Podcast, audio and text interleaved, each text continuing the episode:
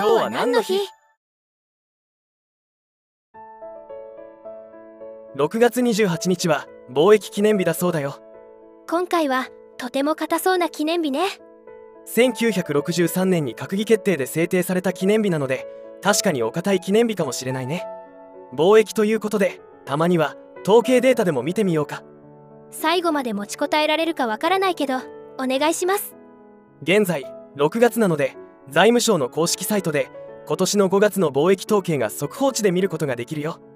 全然想像がつかないけどどんな感じなの？輸出が7兆3000億円ほど輸入が8兆7000億円弱で差し引き1兆4000億円ほど貿易赤字ということだね。数字が大きすぎてピンとこないけど輸入の方が大幅に多くて赤字ってことね。輸出は27ヶ月の連続の増加だけど22ヶ月赤字が続いているみたいだねそれぞれどんなものが上位を占めてるのかしら？輸出では自動車の輸出の伸び率が66%増。鉱物性燃料が47%減少と目立ってるね。輸入は原油石炭。液化天然ガスなどが大きく減少している品目だね。国別にはアメリカが1兆4000億円引く9000億円で差し引き4000億円の黒字。